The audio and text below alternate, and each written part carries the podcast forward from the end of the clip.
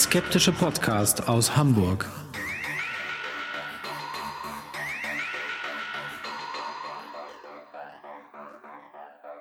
Hallo und herzlich willkommen zum 160. Mal bei Hoaxilla, dem skeptischen Podcast aus Hamburg.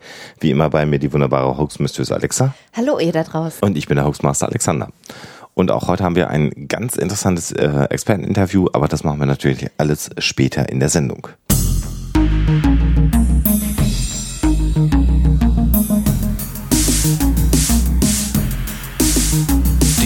Der Woche. Die Story der Woche steht diesmal unter der Überschrift Wie gewonnen, so zerronnen. Ein Herr aus Amerika hatte das Riesenglück in der Lotterie zu gewinnen. Er wusste das, dass er das Gewinnerlos hat und der Gewinn auch ziemlich beträchtlich war. Und in Erwartung dieses Geldregens hat er gedacht, irgendwie, ich lade jetzt mal alle meine Freunde in die Kneipe ein. Und dann war er auch unterwegs mit seinen Kumpels in einer großen Gruppe. Und als sie dann da gemütlich zusammengesessen haben, hat er das Ticket aus der Tasche gezogen und hat es rumgezeigt, weil natürlich irgendwie die Leute gesagt haben, ja, du kannst uns ja viel erzählen, zeig mal. Und dann ging das also von Hand zu Hand, das Ticket.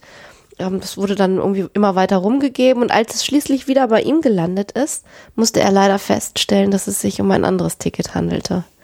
Und das Original-Gewinnerticket konnte nicht mehr aufgetrieben werden, also ist er wahrscheinlich am Trickdieb aufgesessen. Das ist ja extrem Das ist doof. echt fies, ja. Da würde ich mich, glaube ich, in mein Gesäß beißen, ja. Das hat er bestimmt versucht. wenn es denn eine wahre Geschichte ist, die so passiert ist. Werden wir dann mal am Ende der Sendung erfahren.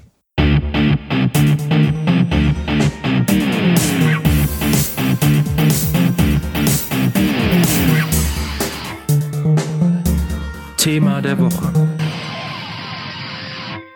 Der ein oder andere wird sich an die Folge zum Thema die Himmelscheibe von Nebra erinnern. Da war er schon einmal zu Gast bei uns, der Archäologe Mirko Gudja, der auch den Angegraben Podcast macht und er ist heute wieder mit einem ganz spannenden Thema bei uns in der Sendung und äh, ich würde sagen, wir hören dann einfach mal in das Interview hinein. Bei uns zu Gast heute der aus Podcast, Film, Rundfunk, Fernsehen noch nicht ganz, aber demnächst bestimmt bekannte äh, Archäologe, im Internet bekannt als der Buddler.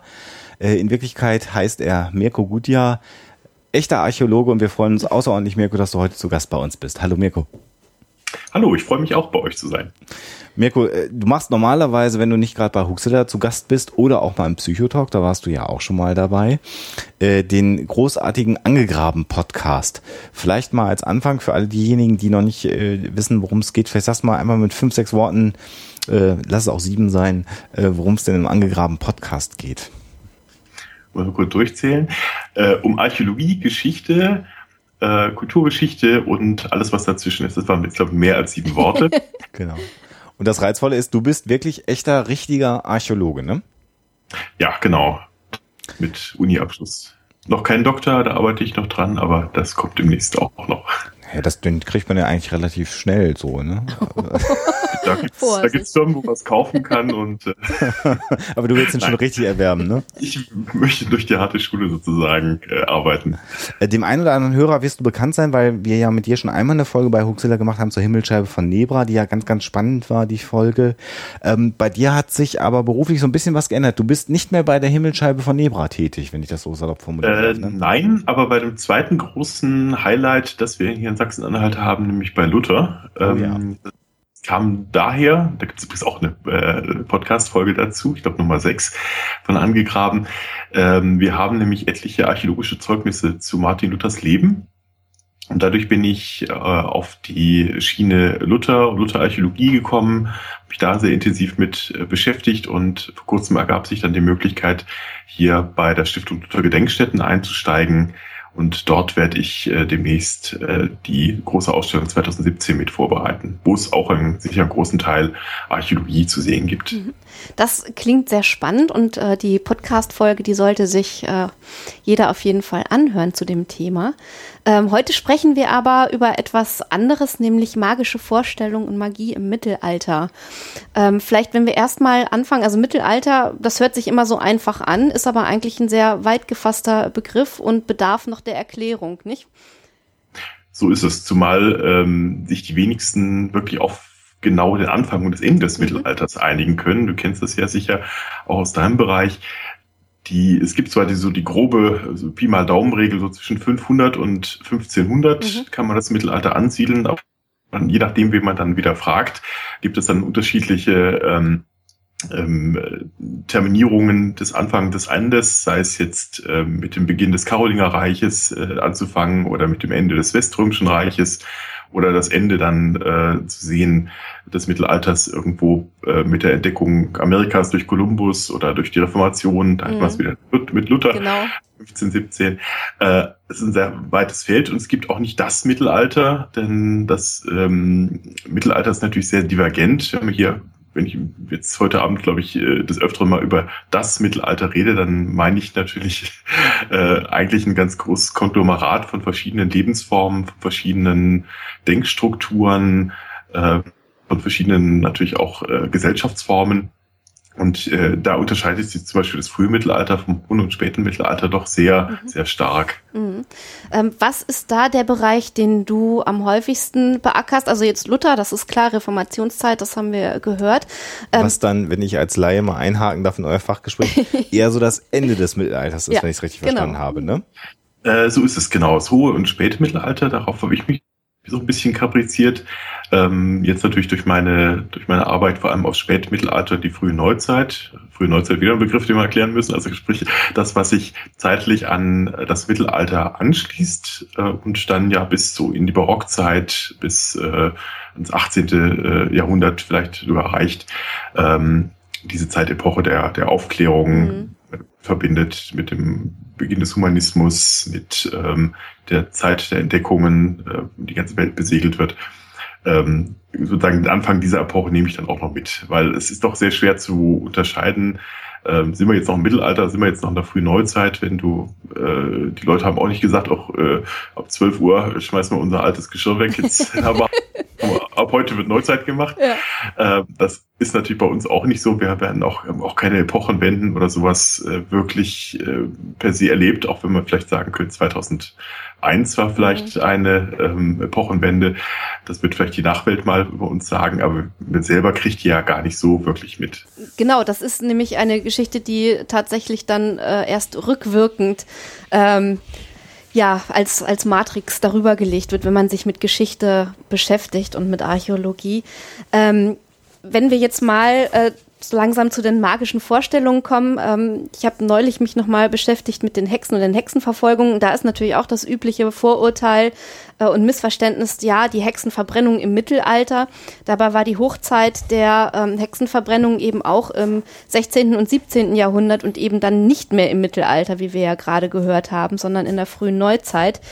Ähm, trotzdem ist ja das Weltbild der ähm, Menschen im Hoch- und Spätmittelalter äh, durchaus geprägt von ähm, vielen magischen, ja, vom magischen Denken, von Abwehrzaubern, von Dämonen und Engeln und allem, was dazugehört.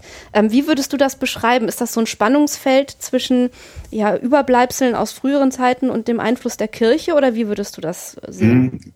Genauso. Das Problem ist, wir befinden uns ja in vorwissenschaftlichen Zeiten. Das heißt, ähm, die Menschen müssen sich die Dinge, die sie tagtäglich erleben, auf irgendeine Weise erklären. Und äh, gerade in, in diesen Zeiten ist es natürlich üblich, sich das mit dem Einfluss himmlischer oder eben nicht himmlischer oder unterirdischer mhm. Mächte zu mhm.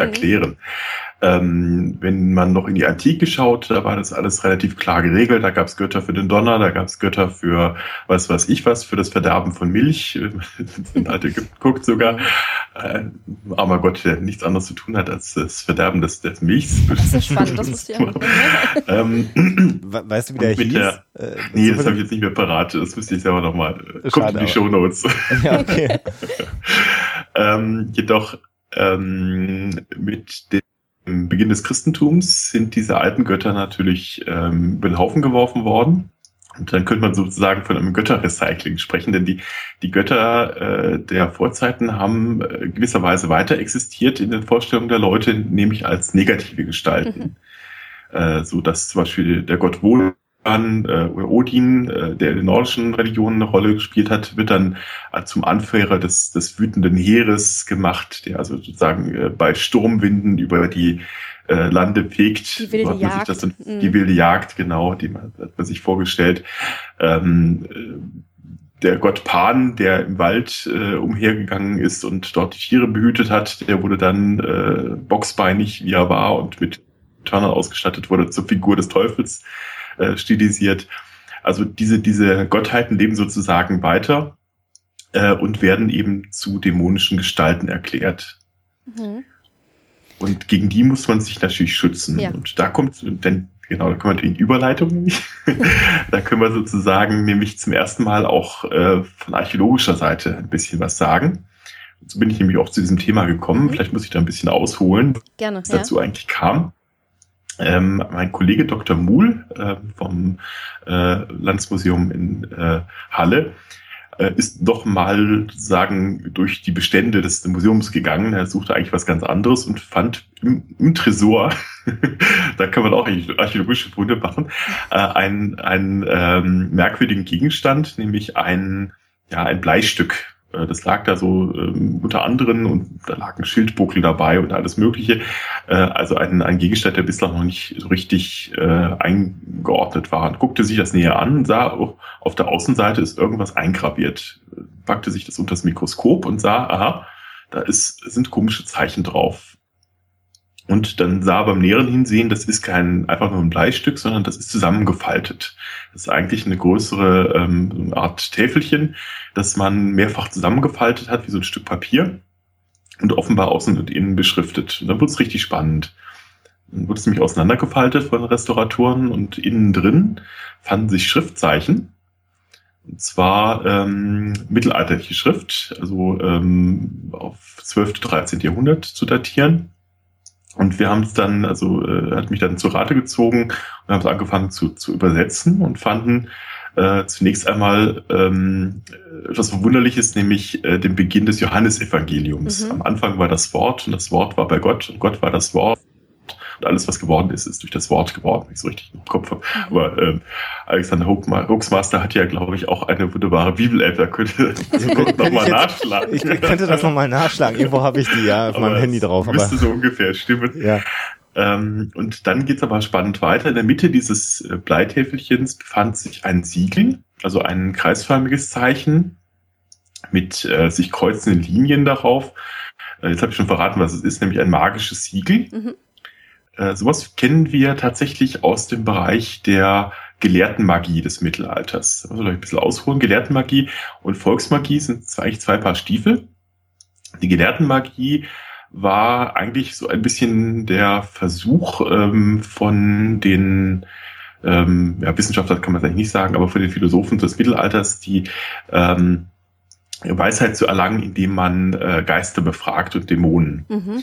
Es war nicht ganz legitim, äh, es haben sehr viele trotzdem gemacht, so Leute wie Agrippa von Nettersheim, berühmte Gestalt ist natürlich auch äh, Johannes Faustus, äh, dem man sowas nachgesagt hat. Bei Agrippa von Nettersheim weiß man, dass er das getan hat. John Dee, dann im, Mhm. in der frühen Neuzeit, ähm, die äh, haben versucht, über äh, derartige ähm, Siegel und äh, ähnliche Dinge ähm, Dämonen zu beschwören und äh, die dann nach der Zukunft zu befragen. Mhm. Also das ist die, die Gelehrtenmagie, die ist sehr, zum Teil sehr dezidiert. Da gibt es also äh, magische Bücher, in denen dann genau beschrieben wird, wie man einen Dämonen anrufen muss. Dann spielen dann magische Hilfsmittel eine Rolle. Unter anderem hatte ähm, äh, John Dee wohl so so eine Art Zauberstab tatsächlich auch. Äh, also da kommen dann solche Dinge dann äh, offenbar her, die dann in späteren Volksglauben eine Rolle spielen. Also dass ein Magier einen Zauberstab haben muss, nicht? Mhm. Wo eigentlich. Ähm, da kommt das aber ursprünglich anscheinend her. Mhm. Und äh, auf der anderen Seite steht aber dann die Volksmagie. Die Volksmagie ist eigentlich wiederum etwas, ähm, wie soll man sagen, der Versuch, äh, die, den Status quo wiederherzustellen. Denn das große Problem war, wenn, wenn du zum Beispiel krank wurdest oder ähm, irgendetwas ist passiert in deinem Haus, ähm, dann versuchtest du eigentlich das irgendwie wieder hinzubiegen. Mhm. Das heißt so Krisenmanagement. So Krisenmanagement mhm. und äh, da gab es mehrere Möglichkeiten, wie man das hinbekommen hat. Der offizielle Weg ging dann über die Kirche, versucht das eben äh, mit äh, ähm, Gebeten, mit Exorzismen, äh, ähnlichem, äh, den übernatürlichen Einfluss, den du dahinter vermutest, loszuwerden. Oder eben du gehst selber hin und versuchst durch eigene ähm, Tätigkeit äh, das loszuwerden, äh, was dich stört. Meistenteils handelt es sich wohl auch um Krankheiten, die man mhm. auf die Weise ähm, bekämpfen will. Und gerade bei den Amuletten scheint das eine große Rolle zu spielen. Da haben wir nämlich gerade wieder den Bogen zurückgeschlagen. Ähm, denn äh, da scheint es dann ganz oft dann um Krankheitsbekämpfung zu gehen. Ja, ja. Jetzt äh, hast du geschildert, ähm, wie du äh, dieses Täfelchen oder wie dieses Täfelchen gefunden wurde, äh, was darauf steht. Aber etwas ganz, ganz Wichtiges in der Archäologie fehlt ja, nämlich der Kontext, äh, in dem es ursprünglich mal aufgefunden wurde. Ähm, wie schafft man es dann, äh, das zu rekonstruieren? Da wird wahrscheinlich dann äh, geguckt werden, ob man nicht sowas mal wiederfindet und dann hoffentlich im Grabungskontext, oder? So ist es. Also beim einen, bei diesem Fall war, war es das, der glückliche Umstand, dass es tatsächlich auch einen Fundbericht gab. Mhm. Ähm, das war zwar ein Fund im Museum, aber der ähm, wurde schon in den ähm, 20er, 30er Jahren, wenn ich es richtig noch weiß, gemacht äh, bei Elboy. Das ist ein kleiner Ort in der Nähe von Naumburg. Ähm, dort hat man eine, ähm, eine Burganlage ausgegraben. Und äh, wir konnten es dann soweit wieder rekonstruieren, dass es sich offenbar um äh, die äh, zur Burg gehörende Kapelle gehandelt hat, in, der, in deren Nähe es gefunden worden ist.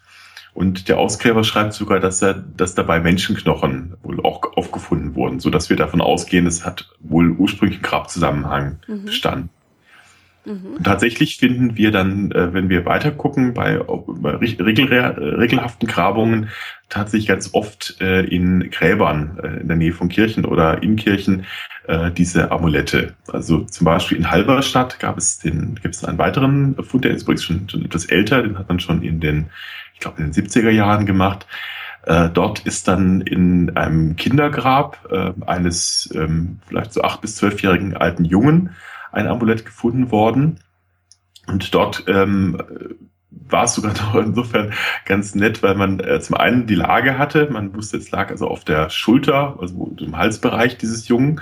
Und zum anderen ist dieses Amulett äh, ganz toll, weil es ähm, alles drin hat, was man sich so wünschen kann. Zum einen äh, ein, die, ähm, äh, einen sehr ausführlichen Text, in dem äh, Dämonen angerufen werden. Und zwar werden die dezidiert auch angesprochen, nämlich du Alba, der du auch Teufel genannt wirst, du sollst nicht Macht haben über den Freund Gottes. Und dann wird es noch toller, wird nämlich der Name genannt, wie dieser Freund Gottes heißt, nämlich Tado, also T-A-D-O.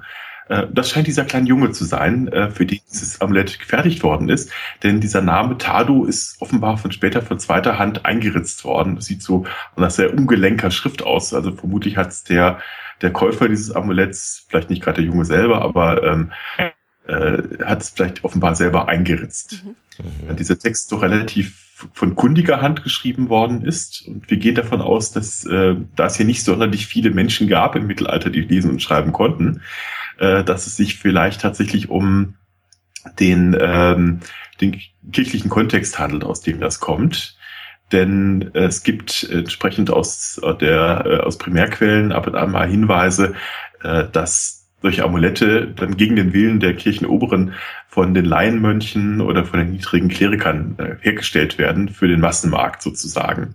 Und auch wirklich verkauft wurden dann regelrecht verkauft wurden. Es gibt sogar lustigerweise aus Halle, also äh, da wo ich äh, das wo das Landesmuseum auch steht, äh, gibt es im Jahr 1410 nämlich einen Bericht. Da kommt eine junge Frau zur Beichte beim Priester. Die, die, wie Beginn eines Witzes kommt eine junge Frau zum Priester.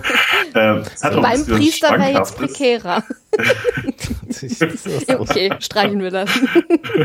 Wird rausgeschnitten. Nee, das lassen ähm, wir drin. Das ist Unfassbar. Also eine junge Frau kommt zum Priester. Bin ich völlig aus dem Kontext. Genau. Eine junge Frau kommt zum Priester, beichtet und der Priester bemerkt bei der Beichte, äh, dass sie etwas um den Hals hängen hat. Und fragt, was das denn sei und sie sagt äh, freimütig, oh, das ist ein Amulett, das habe ich gerade gekauft. Und zwar bei einem Küster in äh, einem Dorf in der, in der näheren Umgebung von Halle. Leider äh, dachte sie nicht, wo es war, sonst wäre es noch ein schöner, schöner Hinweis für uns gewesen. Äh, sagt sogar, wie viel es gekostet hat, nämlich fünf Schillinge. Und äh, ja, dass sie das gekauft hat, damit sie ähm, den täglichen Gefahren im, äh, auf dem Weg äh, entgeht, dass sie also auf äh, hieb- und stichfest wird, also gegen, gegen Angriffe von Waffen etwa ähm, oder durch Überfälle äh, geschützt wird. Und, äh, der Priester findet das ein bisschen merkwürdig, äh, öffnet das Ding und findet darin äh, Anrufungen von, von, äh, von Heiligen, aber auch von Dämonen und findet das also ein bisschen merkwürdig und verbrennt das. Und dann schreibt der Chronist, zu seinem großen Erstaunen tat sich dabei nichts.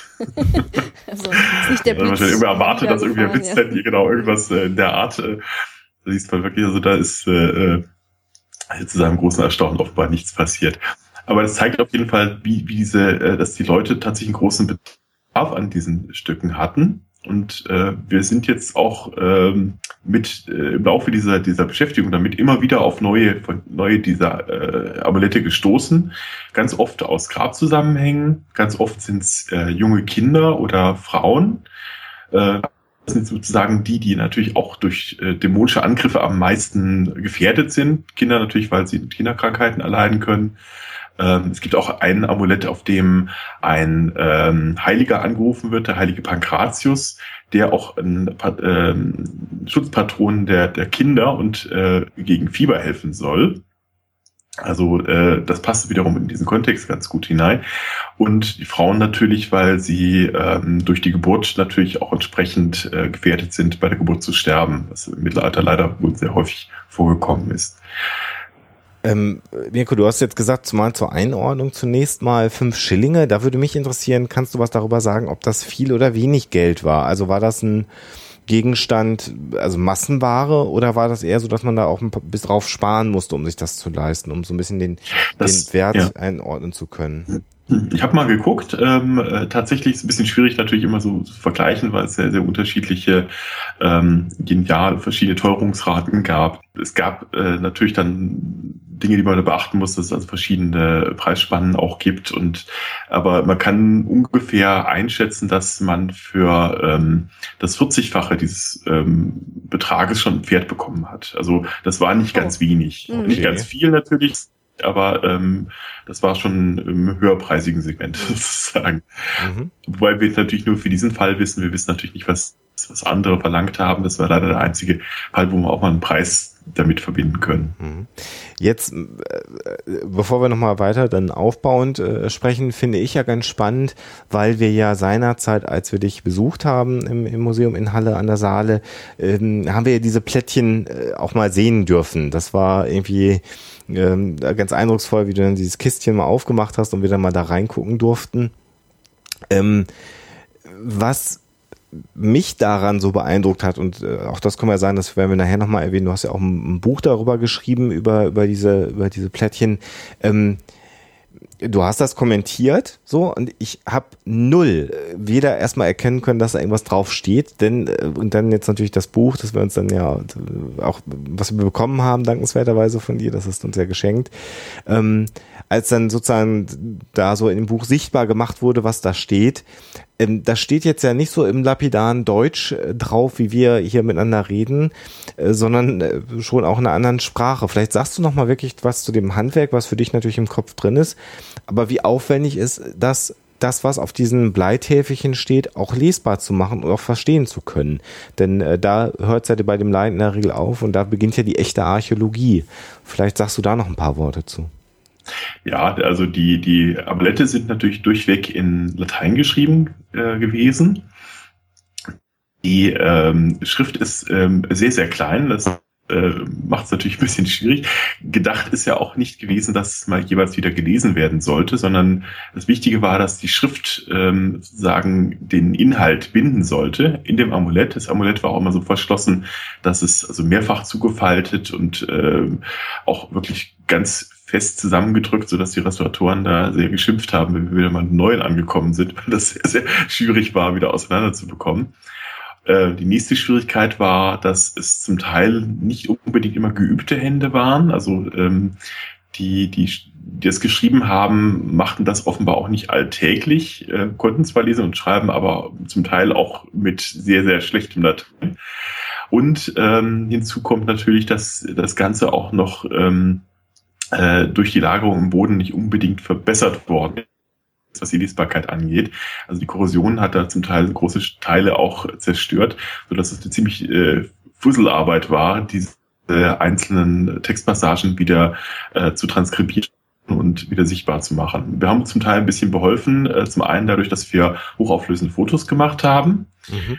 Und da sind wir echt dankbar für die Segnung der modernen Technik. Da kann man nämlich einiges machen, allein schon mit Bildbearbeitungsprogrammen, indem man einfach nur mal Kontrast rauszieht und reinholt und prompt sieht man Dinge, die man vorher mit bloßem Auge auch gar nicht gesehen mhm. hätte. Bloßes Auge ist natürlich auch ein Stichwort. Das Ganze natürlich auch unter Mikroskope gelegt. Wir haben ähm, sogar mal Versuche gemacht, das ähm, im ungeöffneten Zustand durch ähm, Mikroröntgenverfahren äh, zu, zu ähm, lesbar zu machen, weil das große Problem ist ja, wenn man sowas aufmacht, man setzt es natürlich dann auch wiederum äh, der, ähm, der Korrosion aus und äh, man zerstört den Gegenstand natürlich ein bisschen in äh, der Hinsicht, dass es ja zusammengefaltet war und auch als zusammengefaltetes Objekt eigentlich gefunden worden ist. Äh, insofern ist das natürlich auch eine gewisse Veränderung, die man dann daran macht und das versuchen wir eigentlich meistens zu vermeiden, dass wir das Stück meistens doch in dem Zustand belassen wollen, wie wir es, wie wir es gefunden haben, beziehungsweise eben so, dass es, dass es ähm, nicht weiter äh, schlechter wird. Das heißt dann aber letztendlich, dass die Leute im Prinzip einfach so ein kleines äh, Bleistück im Wesentlichen für im Zweifelsfall fünf Schläling gekauft haben, in dem treuen Glauben, dass ihnen das helfen wird. Also im Prinzip so ein maximaler Placebo-Effekt. Ne? Und das, was da drin stand, da konnten wie Magnetarmbänder. Sie, genau, sowas wie Magnetarmbänder oder so. Also ja, genau. und das, was da drin stand, hätten sie wahrscheinlich selbst wenn es aufgefaltet gewesen wäre und ganz neu gewesen wäre, auch nicht verstanden, weil sie in der Regel wahrscheinlich gar nicht lesen konnten. Ne? So ist es. Und äh, es gibt tatsächlich auch einen englischen ähm, äh, Arzt, der darüber schreibt, John Aderney, der ähm, schreibt auch, ich schreibe das Ganze dann in einer Sprache, die äh, die Patienten nicht verstehen sollen, denn äh, sonst wirkt es nicht. Ah, okay.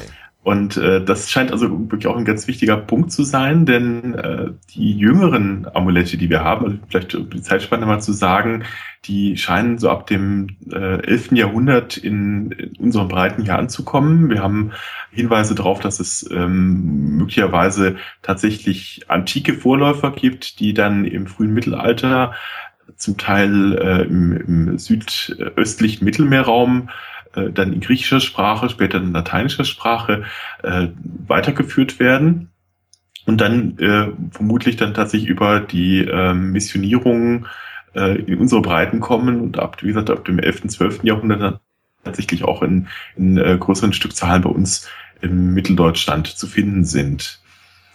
Jetzt habe ich den Faden verloren. Wie war die Frage? Die ähm, gar nicht lesen können und eine fremde Sprache, die man. Die Ach so, genau, die man nicht, genau, die, die fremde Sprache und das Ganze natürlich verschlossen war, dass man es nicht, nicht erkennen konnte. Es gibt dann auch ähm, Anekdoten, äh, natürlich aus ganz junger Zeit. Äh, offenbar hat man das ähm, bis in die, ja, bis, bis ins 20. Jahrhundert ja noch hinein ähm, äh, mit derartigen Amuletten gehandhabt. Und äh, es gibt volkskundliche Aufzeichnungen, da hatte einer geschrieben in einem Formular, das tatsächlich so in der Art eigentlich äh, auch im Mittelalter vorkommt, hatte offenbar ein späterer ähm, Mensch äh, noch ein paar Buchstaben hineingesetzt. Und äh, der Bearbeiter dieses Buches hat die hat sich dann die Mühe gemacht, diese Buchstaben wieder richtig zu sortieren. Und dann kommt heraus, die Dummen werden doch nicht alle. Also man sieht, es ist, man hat durchaus sicher auch damit äh, Schindluder getrieben, gar keine Frage. Aber interessanterweise die Amulette, die, die wir geöffnet haben, die sind relativ ordentlich gemacht, zum Teil auch relativ gut geschrieben. Also ein, zwei davon von geübter Hand, einige davon äh, eher dann nicht. Aber äh, man muss sich dann natürlich auch vor Augen halten, dass die wahrscheinlich auch keinen Betrug ähm, vorgesehen haben. Die haben selber, die das produziert haben, daran geglaubt, dass mhm. das funktioniert. Und äh, die wollten sicher zum einen nicht äh, ihre Leute äh, betuppen, die äh, ihnen das abgenommen haben. Und zum anderen wäre es natürlich auch ein, als, als Mönch ein gewisses gewesen, wenn ich jetzt äh, hingehen würde und äh, dort dann offensichtlich einen Betrug mhm. vorüben. Mhm gegenüber dann natürlich den, den Heiligen und äh, Gott und Jesus, den ich, die ich ja da in den Amuletten anrufe. Das kann ich ja dann eigentlich als Mönch nicht bringen. Wie lange habt ihr gebraucht, um so ein Täfelchen dann auch wirklich inhaltlich zu entziffern? Und wie oft äh, ist man kurz davor, in die Tischkante zu beißen, weil man es nicht lesen kann. Also ich, ich stelle mir ja. das relativ müßig vor. Also ich will doch noch mal so ein bisschen an das Handwerk ran, einfach. Ja.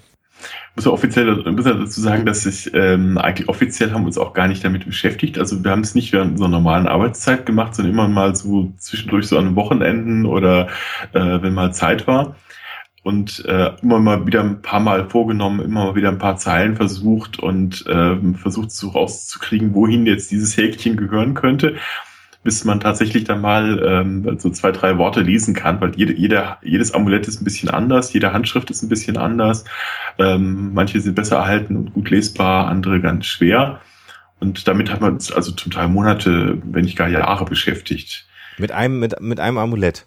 Mit mehreren. Also wir haben uns dann, dadurch, dass immer wieder neue kamen, haben wir uns natürlich dann, ähm, nachdem wir dann ein paar Passagen lesen konnten, weil sich manche Formulare relativ ähneln, manche Floskeln tauchen auch immer auf, wieder auf. Und das ist das Interessante, das wird offenbar zum Teil auch von Formularen abgeschrieben worden sein.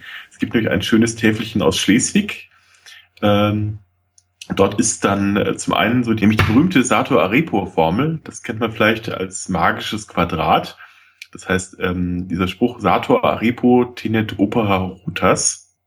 Und wenn man das äh, untereinander schreibt, kann man das sowohl von links nach rechts als von oben nach unten und ähm, alle möglichen Variationen kann man das dann noch lesen. Also ich meine, alle das, unsere Hörer sprechen natürlich fließend Latein, das ist ja Grundvoraussetzung. Ja, und das Ganze für, heißt, ja, genau. das hat auch nicht senderlich viel Inhalt, insofern äh, hat man da auch nicht viel verpasst, wenn man das nicht weiß, aber es heißt, ähm, man kann es übersetzen mit der Seemann Aripo hält das ähm, Steuer des Fluges oder sowas in der mhm. Richtung mhm. ähm, und hat eigentlich überhaupt keinen Sinn, aber es ist natürlich als ähm, ähm, als magisch angesehen worden. Und man kennt das auch schon ja. aus, der, aus der Antike. Ja. Man hat das Ganze dann auch mal mit Paternoster und sowas gemacht, da funktioniert es nicht so ganz gut, aber es, äh, äh, dieses Hatoripo taucht, wie gesagt, seit der Antike auf und ähm, aus irgendeinem Grunde hat das immer wiederum äh, magische Kompon Komponenten, äh, es ist als magische Komponente verwendet worden. Das Interessante ist dabei, dass es der der es abgeschrieben hat, offensichtlich von irgendeiner anderen äh, Stelle, äh, bei diesem Amulett aus Schleswig nicht verstanden. Er hat es nämlich einfach hintereinander geschrieben. Und macht dann funktioniert das natürlich nicht mehr.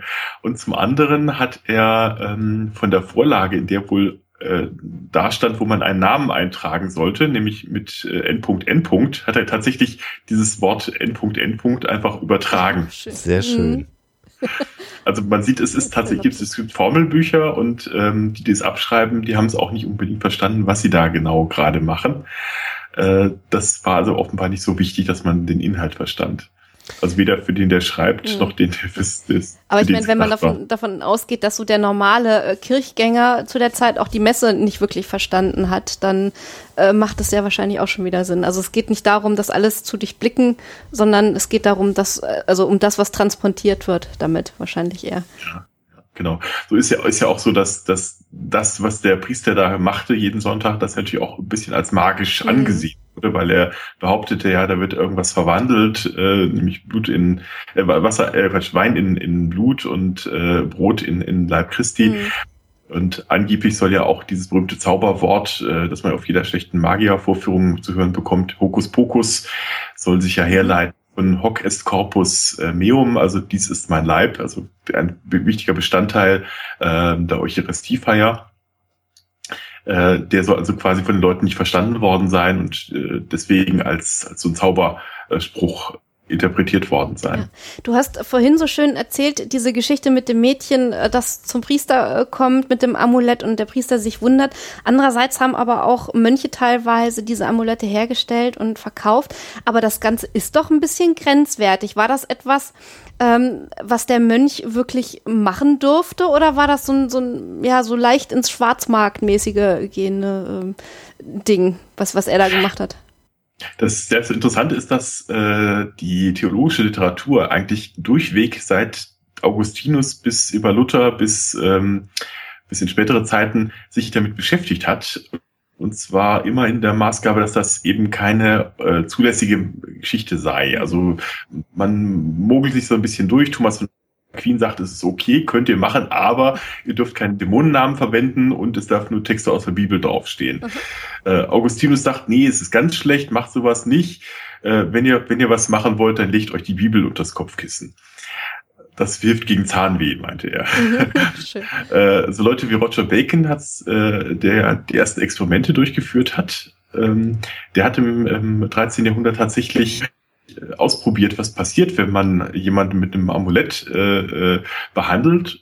Hat also einen Kranken gehabt, dem er ein Amulett umgelegt hat. Der soll wohl äh, ja besessen gewesen sein. Wahrscheinlich hat er eine Epilepsie gehabt oder war ein Fieberkranker, wir wissen es nicht genau, weil äh, das Wort Fieber im Mittelalter also alles bedeutet, was irgendwo mit Zuckungen zu tun hat. Mhm. Und ähm, mhm. da man das ja nicht selber machte, hat man da dämonische Kräfte hinter vermutet. Lange Rede, kurzer Sinn. Er hat dem Kranken dieses Amulett umgelegt, dann sei der gesundet. Dann hat er das Amulett abgenommen und äh, prompt sei die Krankheit wiedergekommen, bis er ihm das Amulett wieder zurückgegeben hat. Also das ist äh, ähm, ganz spannend, dass da offenbar auch schon im 13. Jahrhundert ein Placebo-Effekt mhm. zu erkennen gewesen sein könnte. Wenn du das jetzt als Archäologe einordnest. Also du hast, das kam jetzt ja durch, über Jahre hinweg immer wieder neue Täfelchen gefunden. Also das begann mit einem Stück, was im, irgendwo im Museum äh, herumlag seit wenn ich das richtig verstehe, 80 Jahren oder so, war das ungefähr so? Du hast gesagt, 20er Jahre ist das gefunden worden? Äh, jein, ja, also ist gefunden worden tatsächlich in dieser Zeit, allerdings hat sich dann nochmal ähm, vor 20, 30 Jahren mal ein Archäologe mit beschäftigt. Äh, ist ja so, wenn etwas gefunden wird, ist ja meistens so, dass wir ausgraben ganz, ganz viel im Lande aber natürlich ähm, diese Massen, die da kommen, äh, nicht in diesen Zeitspannen auch gleich bearbeiten können. Da bleibt also sehr, sehr viel liegen, zum Teil über Jahrzehnte. Und ähm, wenn mal sich jemand äh, intensiv mit gewissen äh, Lokalitäten beschäftigt, äh, zum Beispiel seine, seine Magisterarbeit, seine Doktorarbeit über ein spezielles Thema schreiben will, dann sucht er sich diese Dinge raus. Und so war es in dem Fall auch. Das war ähm, ein Archäologe, der ähm, tatsächlich was zu diesem Fundort schreiben wollte leider verstarb, bevor er ähm, äh, seine Arbeit abschließen konnte. Und deswegen blieben diese Sachen erstmal liegen. Mhm. Und äh, es dauerte dann wiederum einige Jahre, bis das dann wieder in die Hand genommen worden ist, zum großen Glück. Denn das war sozusagen der Initialfund. Ähm, seitdem äh, bekannt ist, dass es so etwas gibt und äh, die ehrenamtlichen Denkmalpfleger da so ein bisschen mehr drauf gucken, äh, können wir uns fast gar nicht mehr retten vor diesen Dingern. Also mittlerweile haben wir aus Sachsen-Anhalt, glaube ich, so 12, 13 Stück allein. Mhm. Ähm, und aus Deutschland kenne ich noch drei weitere. Aus ganz Europa kennen wir jetzt insgesamt so an die 65 äh, bis knapp 70 Stück, je nachdem, wie, welche man mit reinzieht. Also das ist eine ganz, ganz tolle äh, Geschichte, die sich da ergibt und äh, wir hoffen, dass durch unser kleines Büchlein, das wir geschrieben haben, vielleicht auch ein paar Archäologen darauf aufmerksam werden. Denn diese Stücke sind sehr unscheinbar, wenn man sie findet. Sie sieht wirklich aus wie so ein kleines Metallstück.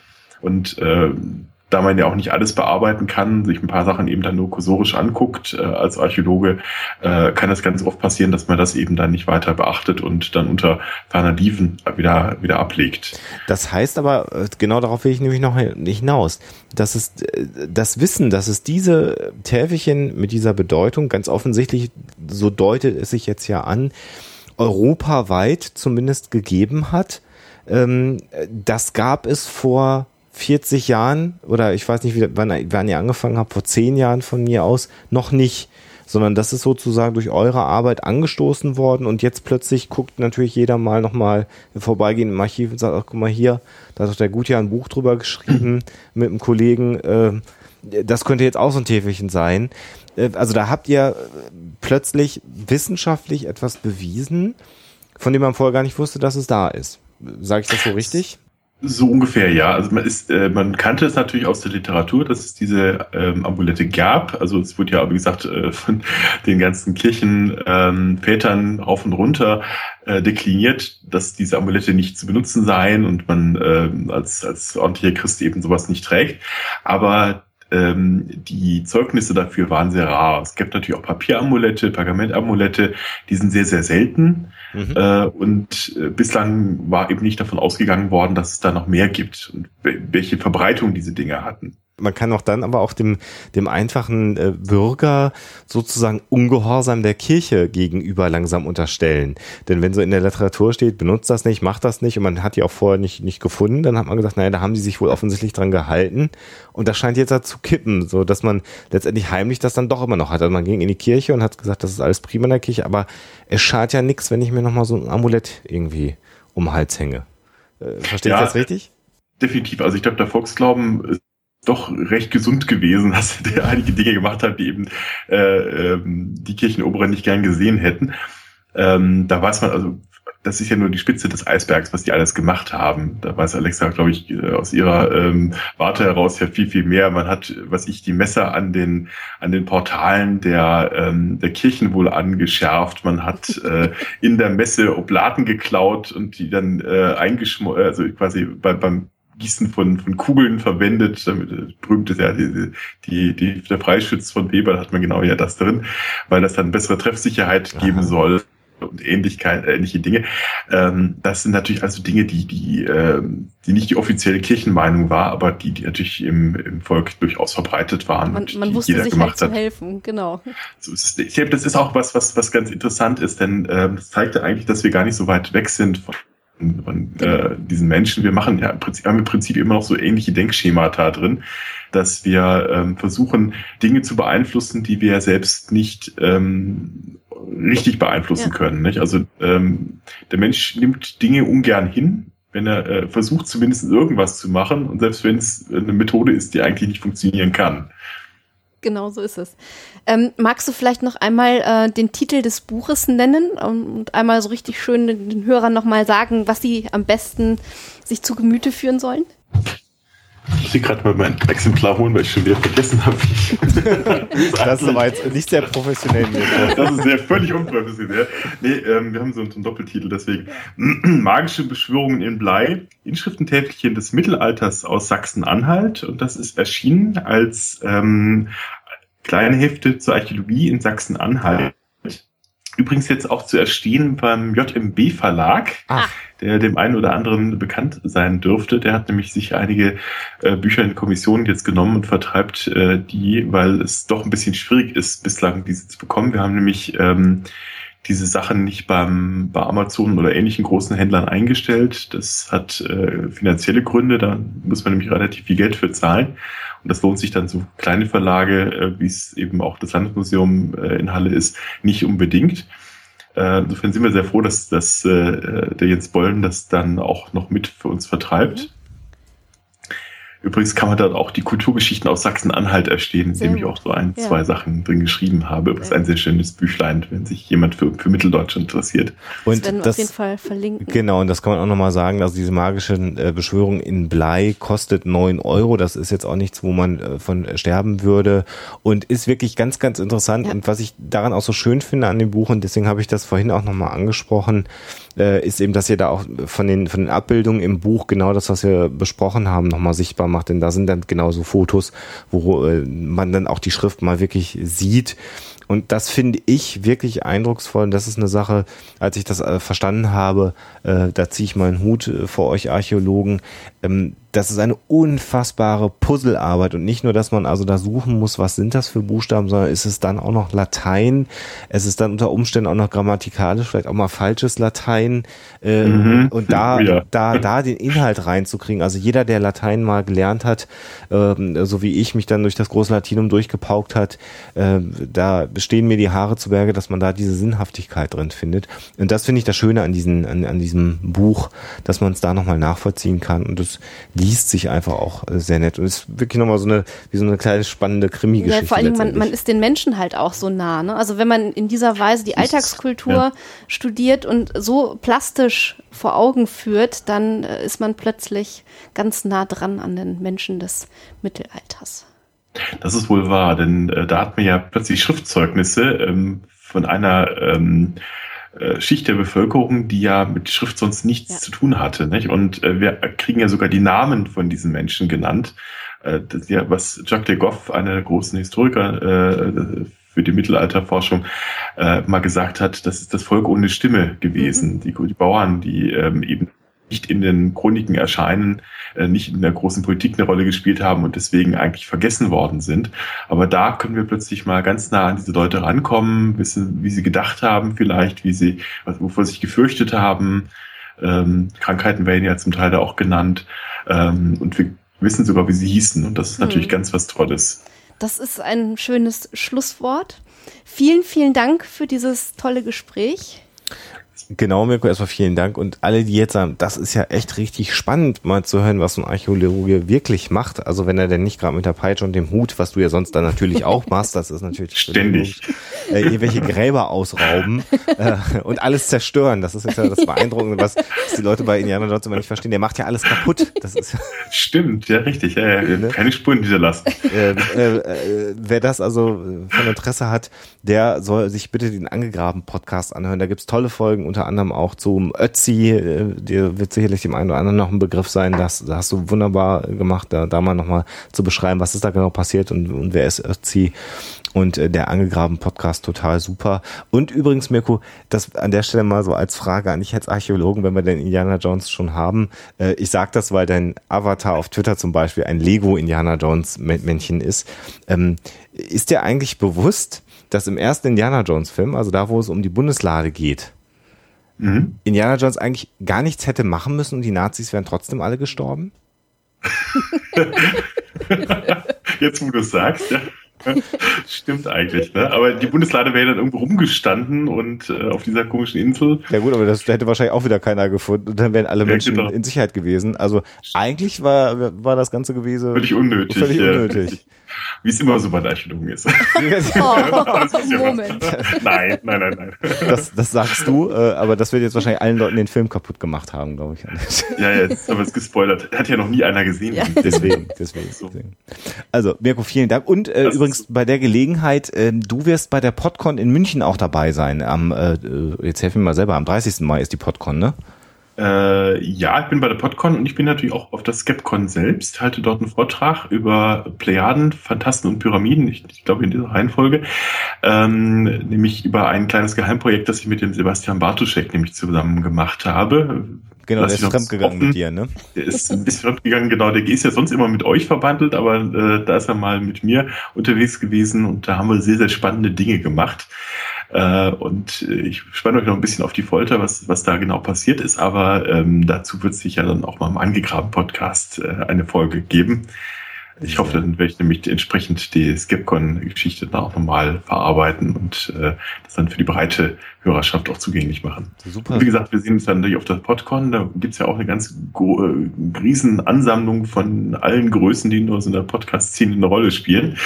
Und natürlich auch dem allergrößten archäologischen podcastenden Menschen Deutschlands. Das kann man ja an der Stelle mal Ja, wer ist das? Kennen wir den? Das bist du. So, ich. Und da habt ihr natürlich auch die Gelegenheit, nicht nur mit äh, meiner wunderbaren Frau zu sprechen, euch meinen Geknurrer anzuhören, sondern ihr könnt also auf der Podcast auch einen echten Archäologen mal Fragen stellen. Und Mirko hat dann auch nichts Besseres zu tun, als euch stundenlang dumme Fragen zu beantworten, so wie er das uns jetzt gerade ja auch getan hat aber mit großer Freude. Mirko, vielen, vielen Dank für das Interview. Wir werden sicherlich vielleicht nochmal das ein oder andere Mal dich zu Rate ziehen bei einem anderen Thema. Ähm, und äh, dir erstmal an der, bei der Stelle einen schönen Abend. Wir sehen uns in München Ende Mai und bis dahin alles Gute. Euch auch und vielen herzlichen Dank. Danke, tschüss. Tschüss. Tschüss. Ja, ein nochmal interessanter Einblick in die Arbeit eines echten Archäologen, fernab von allen Filmklischees. Und äh, wir können euch nochmal nur an dieser Stelle den angegraben Podcast empfehlen. Der jetzt übrigens auch eine Facebook-Seite hat, die genau. man liken kann. Den kann man jetzt auch auf Facebook liken. Könnt ihr mal suchen nach angegraben Podcast auf Facebook und dort auf Gefällt mir klicken.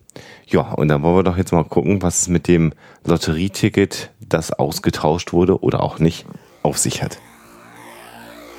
Die Auflösung. Mein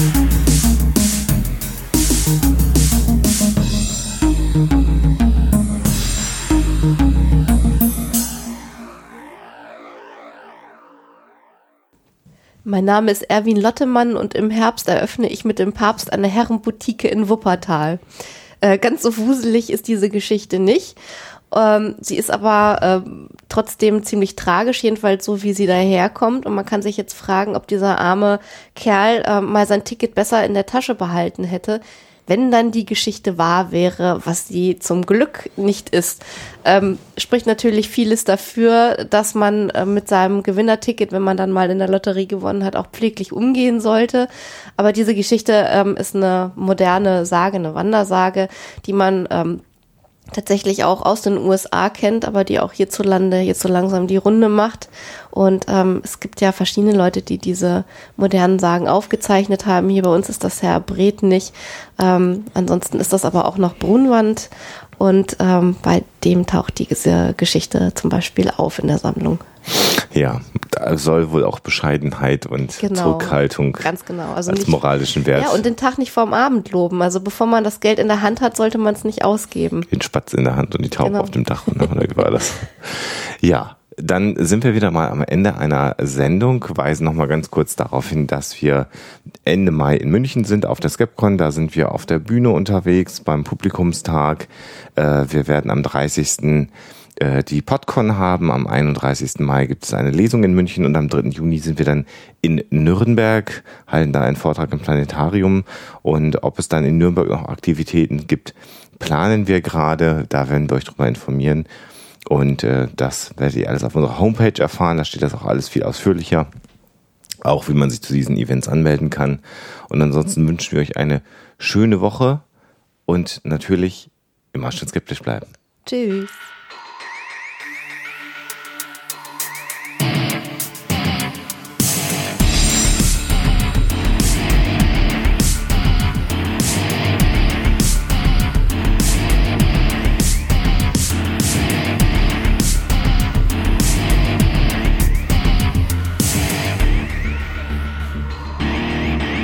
Schickt Fragen, Anmerkungen oder Feedback an info@huxilla.de. Und wenn ihr mögt, dann bewertet uns doch bei iTunes oder einer der anderen Podcast-Seiten, die uns führen. Huxilla ist eine Record Shoe Production aus dem Jahre 2014.